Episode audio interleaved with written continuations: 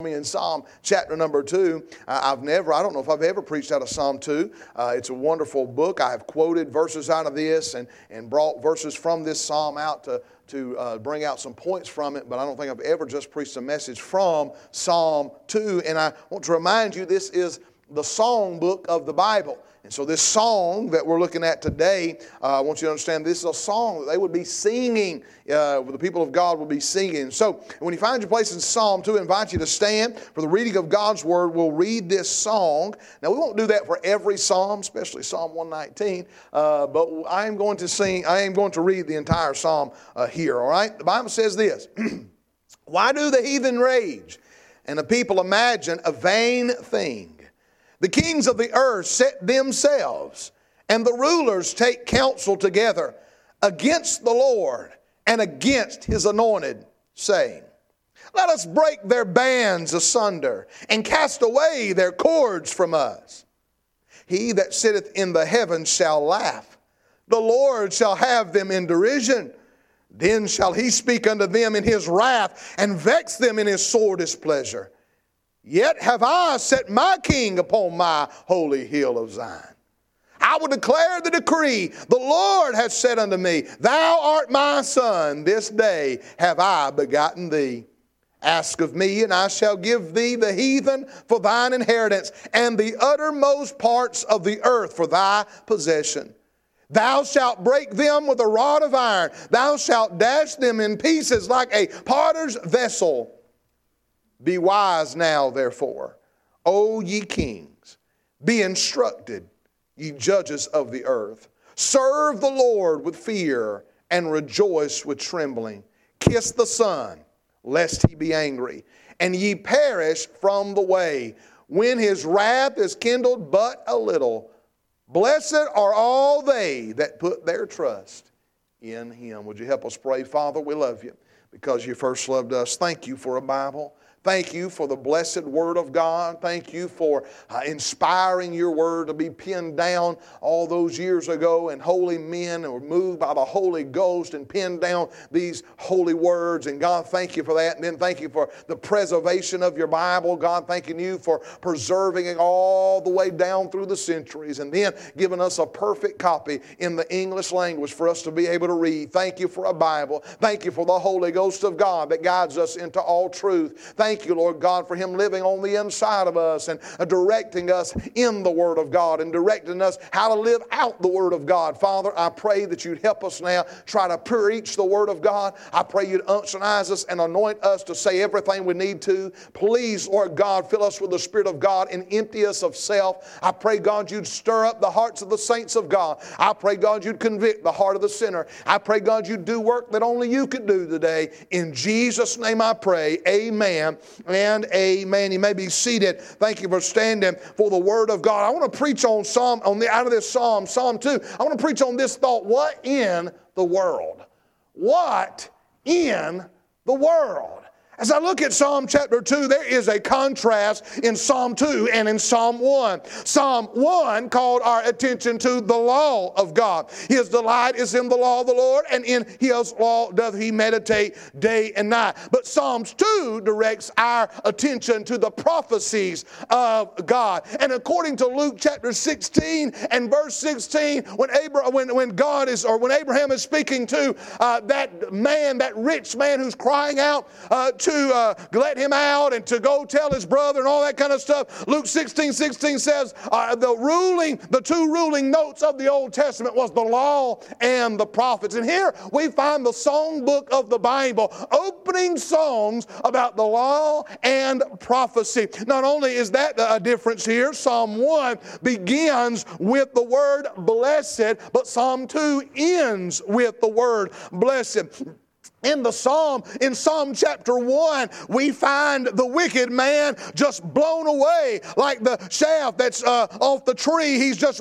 he's just driven away. But in psalm 2 we him we see him broken in pieces like a potter's vessel. In the first psalm we see a contrast between the blessed man and the blighted man. But in psalm 2 we see the contrast between the disobedience of the wicked and the triumph of the son of god. There is is some differences in Psalm 1 and Psalm 2. Psalm 2 is the first of many messianic psalms. Uh, these psalms are uh, psalms that are pointing us to the Christ, the Messiah, the anointed one, the one that was to come, the one that is going to come. This is pointing to Jesus Christ. This is pointing to the Son of God. This is pointing, uh, this particular psalm is pointing to his coming at a later time. Some psalms point to his coming the first time, and this psalm is pointing to his coming the second time when he comes as King and King of Kings and Lord of Lords. Uh, there are three distinct lines of prophecy when we're talking about Jesus Christ. We know that he was he is prophesied to be prophet, priest, and king. And as the prophet, he's going to convey the word of God. As priest, he's going to conduct the worship of God. But as king,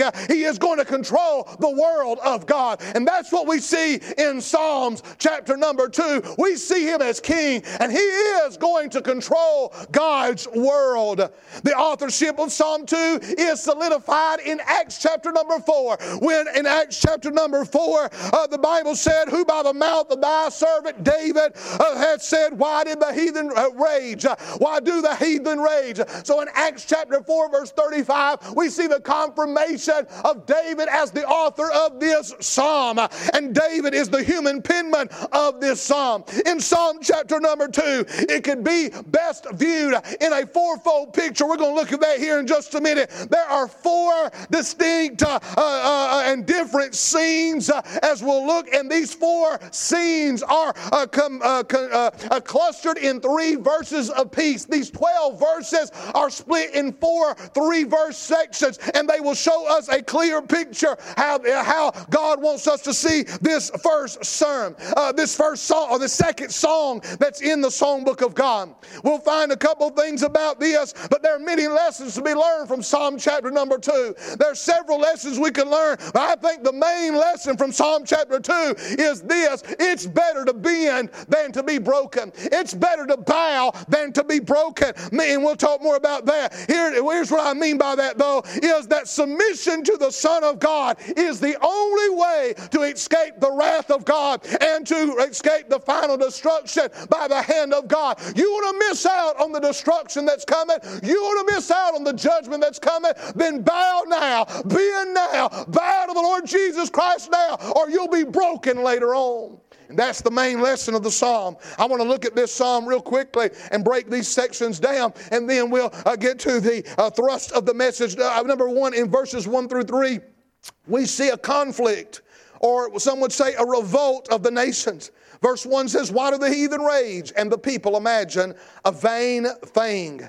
Look here, we see these foes of God. We see these enemies of God. These are nations. These are, uh, the Bible says in verse 2, the kings of the earth set themselves, and the rulers take counsel together against the Lord and against his anointing. We find here the nations, the people, the kings, the rulers. We see these, these leaders have a hatred against God's anointed. Jesus Christ has always been opposed. That is nothing new in the world today. People don't like Jesus. People didn't like him uh, when he was here, and people didn't like him before he got here. Uh, the, the, world has always been opposed to Jesus. And I don't care what this post millennial crowd says, uh, that, that ain't going to change until Jesus comes back. Uh, uh, listen, this world's not getting better and better, and we're going to usher in his kingdom. No, no, no, no. It's getting getting worse and worse and worse. Uh, and all of a sudden, He's going to rapture us out, uh, pour judgment on this world, uh,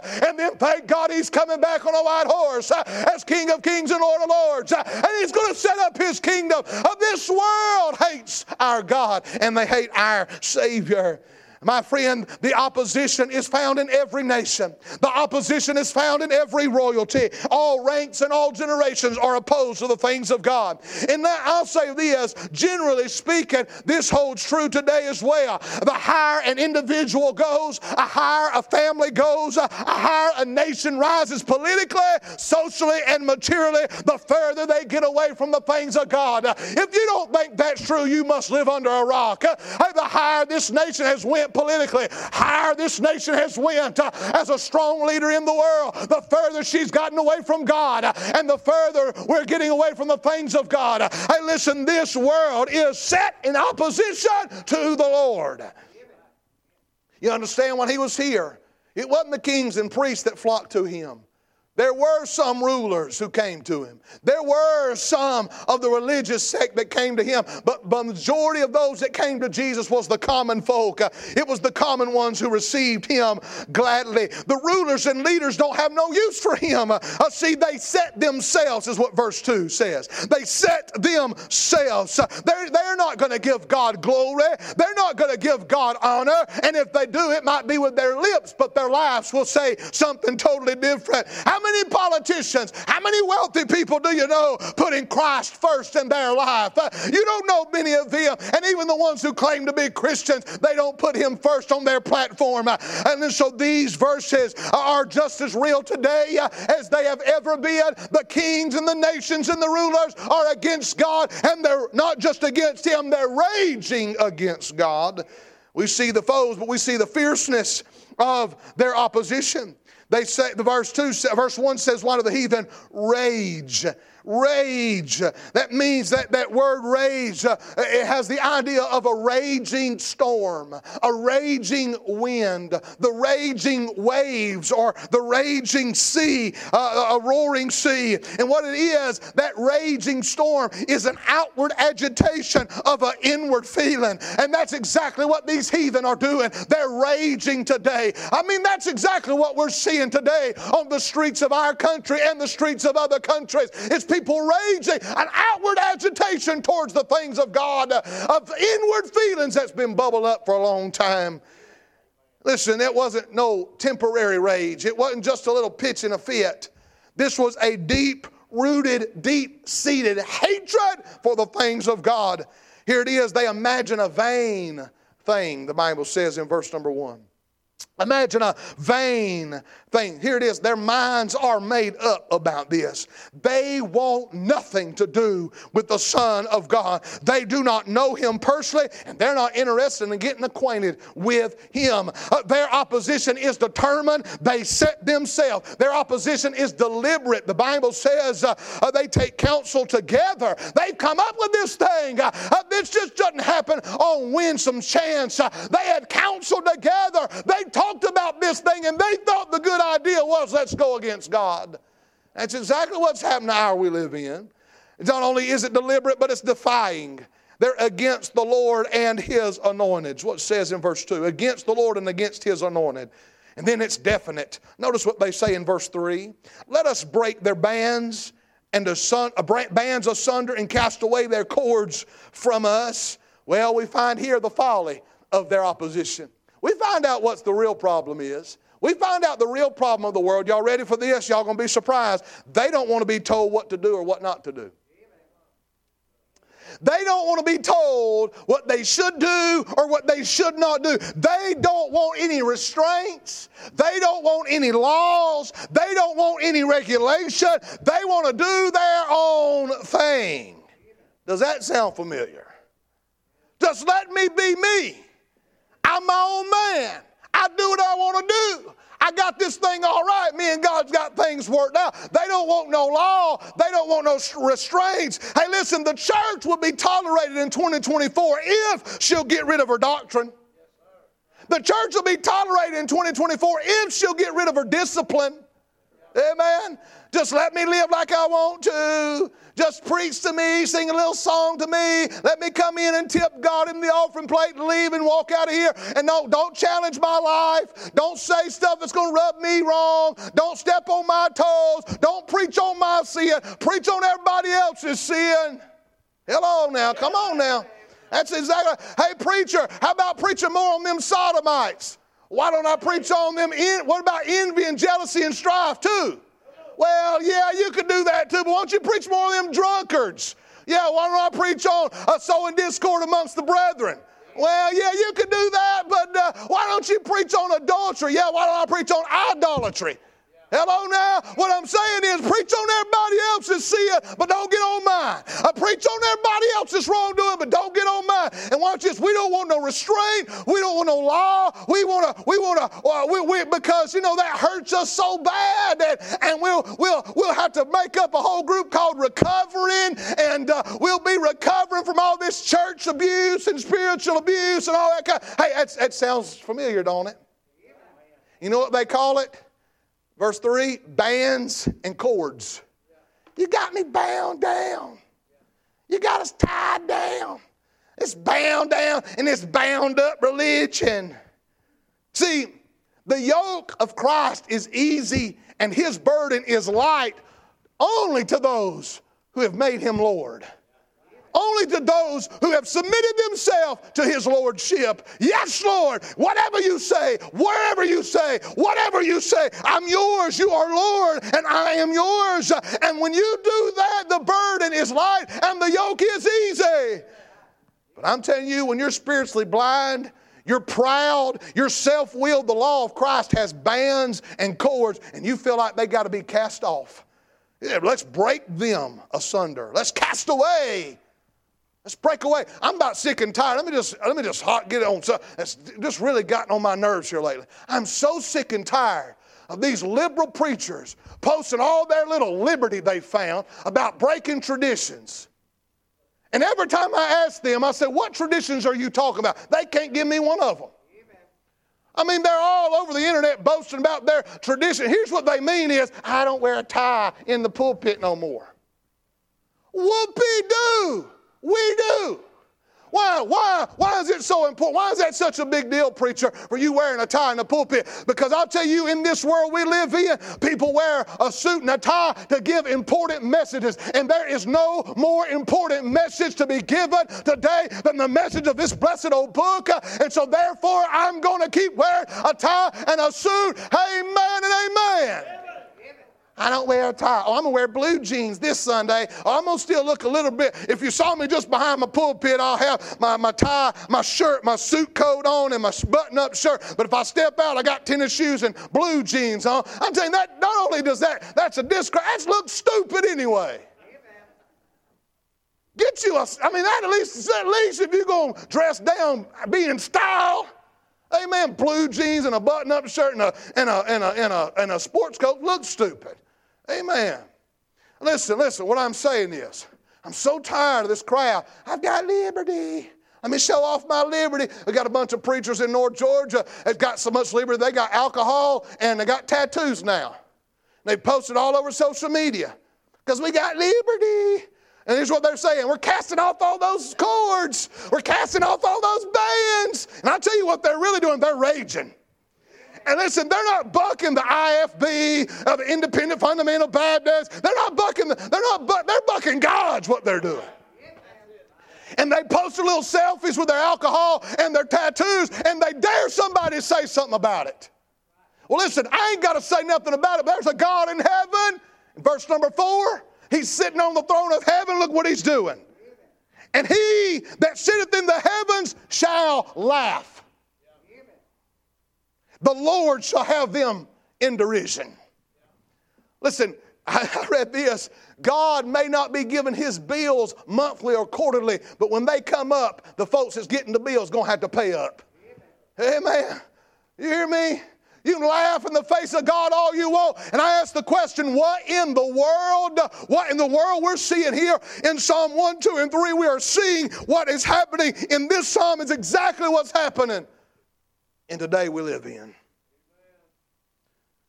You think about this. Really, the folly is this is unreasonable.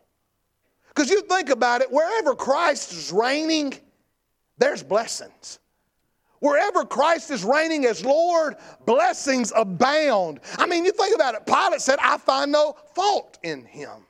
Right there on the cross, the dying thief said, This man hath done nothing amiss. Jesus himself said, Which of you convinceth me of sin? Listen, what I'm saying is, what wrong has Jesus ever done? What bands has he ever put on us? What accords have he ever has he ever put on us? Hey, listen, I got free from bondage the day I got saved. Amen. It's not only unreasonable, but it's, uh, it's useless and it's unsuccessful. You're not going to mock God. You're not going to get an upper hand on God. What's the use in striving and rebelling against God? It only makes sense. What do you think you're going to accomplish? I mean, to think that anybody's going to defeat God, that's imagining a vain thing. That's imagining a vain thing. Listen, you oppose the, you, you oppose the cause of Christ. You may seem successful for a moment. You may seem to succeed for a time being, but God is keeping a record book. And the judgment hand of God, it may be moving slow, but I promise you it's moving. I see I see the revolt or the I see the conflict, but then I see the reaction here of the Lord. Verse 4 says, He that sitteth on in the heavens shall laugh, and the Lord shall have them in derision. Now the scene changes. We go from earth to heaven. We go to a wild commotion of rage on earth to a calmness in the throne room of heaven. Now, these that are revolting don't see God, but God sees them. And what does He do? First, He laughs at them. This is a joke to Him. You really think you're going to do something? You're going to defeat me. You really think you're going to rise up against me? Listen, the world may scoff at God. Well, God laughs at them. The sacred writers of the Old Testament were confident that the gospel is going to triumph. No matter how bad this world gets, the gospel is going to triumph. But they also understood there would be opposition. Listen, when we are in the will of God, there will be opposition. When we're going the way of God, there will be opposition. I, I want to encourage you don't, don't, listen to this crowd. I don't care what label they have on them, but be careful of this crowd who says, well, if God's mad at me, he's got a funny way of showing it. I've heard independent Baptist preachers say, well, if God's mad at us, He's got a funny way of showing. It. I said, do you mean? Well, our numbers are up and our offerings are up. And I said, I bet you that's what Joel Osteen says too. Amen. Amen. Oh, now, brother. I said, That's what I'm thinking. Oh, now, brother. Amen. That's what I'm thinking. Be careful that crowd. Hey, listen, listen. The, the, worldly pleasures, the health and wealth and prosperity gospel, it's not just on TBN. God help us, it's crept into our churches. Be careful that crowd. Listen, God is, God says, and God is telling us here, it's laughable to God, but there's real opposition going on on earth in these verses. Now he laughs at it, but then he says this the Lord shall have them in derision. There is an anger, and look what he says in verse 5 Then shall he speak unto them in his wrath, and vex them in his sore displeasure. He transitions from laughter to anger. And then in verse 6, he says this Yet have I set my king upon my holy hill of Zion. God's anointed has been appointed. One man said, The anointed has been appointed and he will not be disappointed. Amen. listen, nobody's going to take him off the throne. That yet, there in verse number six, it is flung across the path of those revolters. It's flung in the face of those revolters, yet. He's, he's, he's putting a stop to their advance, but he's also saying, Hey, this ain't over yet. Hey, this is not over yet. Have your time right now.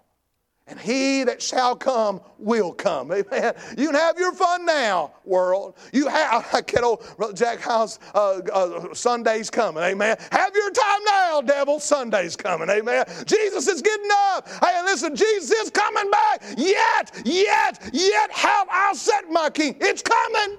That's what he tells me. There's a warning there. Then I see in verse 7 through 9, there's a there's a reign of the king. What's going to happen when he comes? Verse 7 I, I, will declare the decree the Lord has said unto me, Thou art my son. This day have I begotten thee. Here in verse number 7, we see the relation here in the words there, I begotten thee. They're not referring to his birth in Bethlehem. But Acts chapter 13 and verse 33 tells us this is referring to his resurrection. Acts 13 33 says this it says, uh, God hath fulfilled the same unto us, uh, unto us their children, in that he hath raised up Jesus again. And also, let me read that. I don't think I topped that out right. Let me see.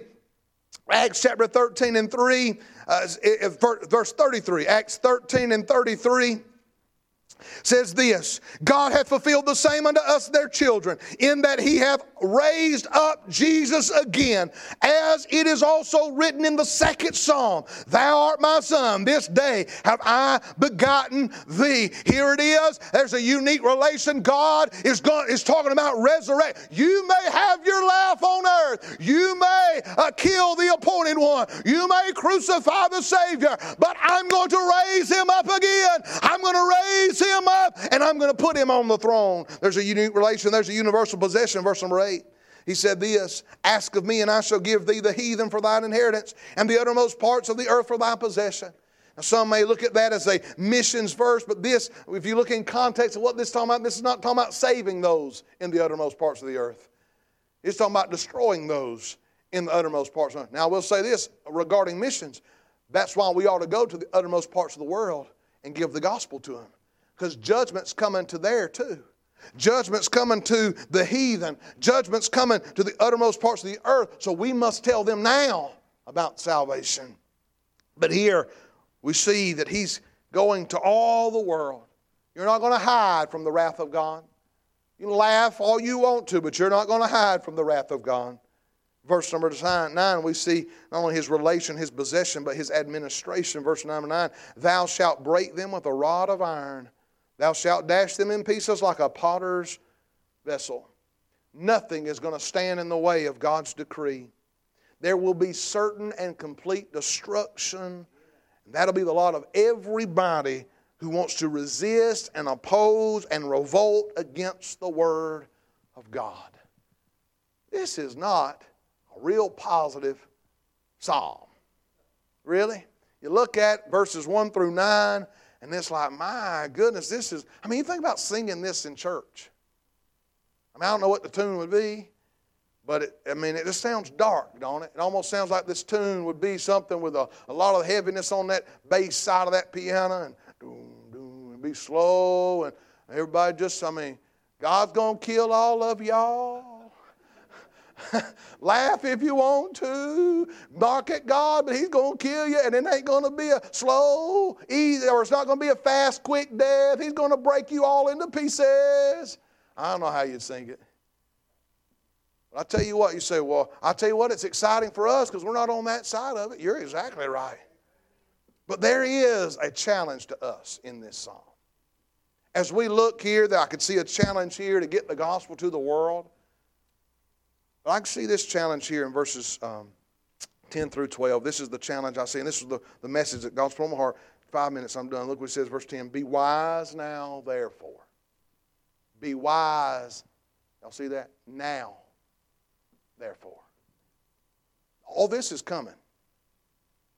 All this breaking in, in uh, breaking uh, them with a rod of iron and dashing them in the pit, that's coming in the future. So he says, Be wise now. Therefore, because of what I just said, O ye kings. Then he says, Be instructed, ye judges of the earth. So there's some instruction here for us. There's some instruction for us right now. There is a counsel that we should heed. See, the wicked are urged here pause, think about this.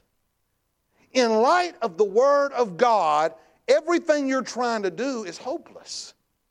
You're not going to defeat God. You're not going to rise up. You may resist, but at the end of the day, you're not going to win. Listen, that's what he's saying. Listen. You're not going to you're not going to do this on your own. You're not going to you're not going to you're not going to uh, you're all, all, all of a sudden be the first one to meet the glory of God. You know, the Bible says all have sinned and come short of the glory of God, and you think you're going to be the first one to not come short, right? God says that's not right. You're not going to rise up above me. Satan tried that.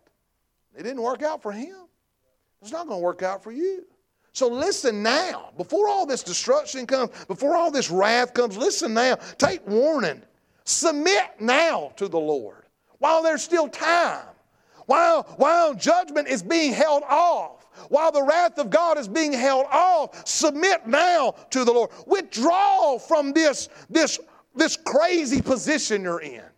Withdraw from this impossible task you're trying to accomplish. And now let's seek the forgiveness of the Lord. Seek me while I may be found, is what the Lord is saying. Why be an enemy when I'm inviting you to be my friend, is what he's saying.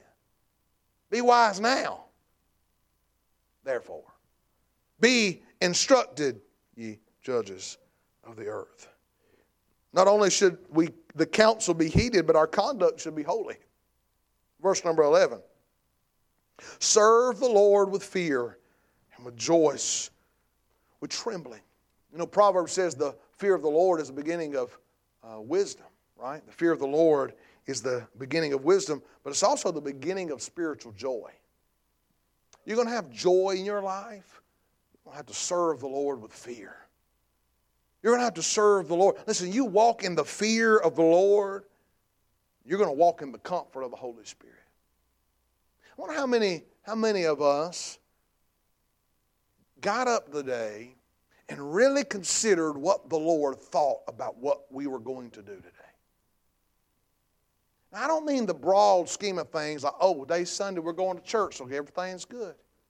I mean every part of our life today. Tomorrow, are you going to wake up and just do your routine? And nothing wrong with the routine. And you're looking at one is, I got a routine. But we're just going through the motions or routine without seeking the, the, the, the, the seeking the approval of God, without seeking the, the, the wisdom of the Lord, without seeking the guidance of the Lord. I, I used to pray, I know I've said this before, but I used to pray, Lord, lead, God, and direct us today. And it hit me one day when I was praying, well, He is leading, God, and directing. The problem ain't with Him, the problem's with me. He's leading, but I ain't following. He's guiding, but I'm going my own way. He's directing, but I ain't listening.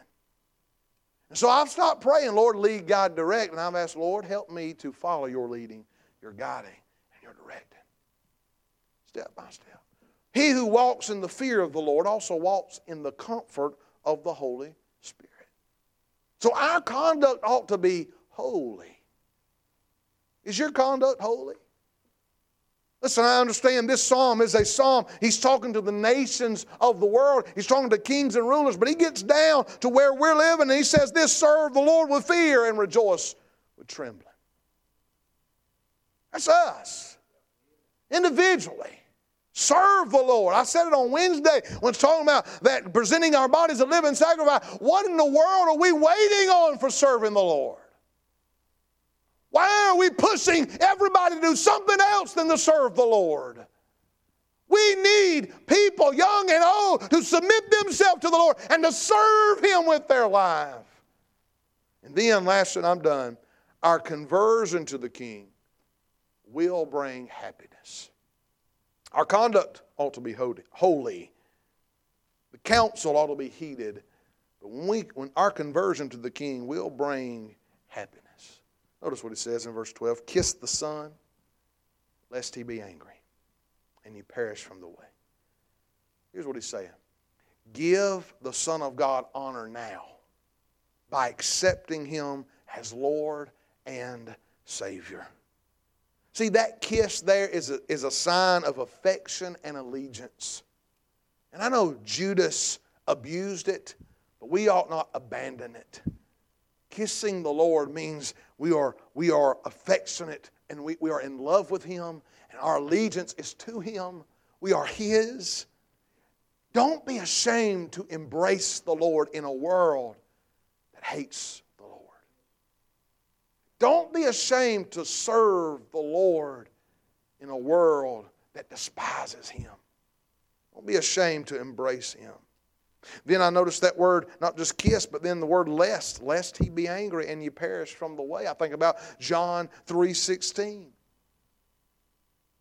Whosoever believeth in him should not perish gives me the idea it gives me the thought here chapter um, verse 12 here and in, in, in john 3.16 that those who believe will not perish.